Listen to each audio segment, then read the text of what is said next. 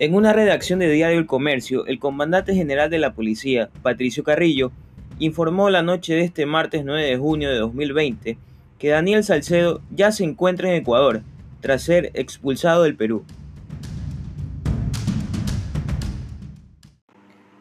La avioneta accidentada, en donde se trasladaban los presuntos prófugos de la ley, era del empresario ecuatoriano Alfredo Adum, con quien nos pusimos en contacto. Escuchemos. Esa avioneta es de mi empresa camaronera. Esa avioneta estaba habilitada, volando, transportando larvas hasta la semana pasada.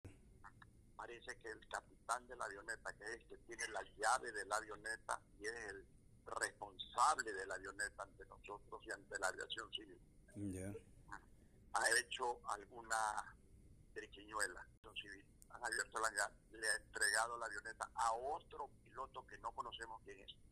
Mm. Parece que ha vendido el vuelo, le han dado un buen billete, parece, parece.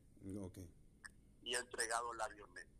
O chequearon, o chequearon un vuelo a Santa Rosa y en el aeropuerto de Santa Rosa han adulterado la mm. matrícula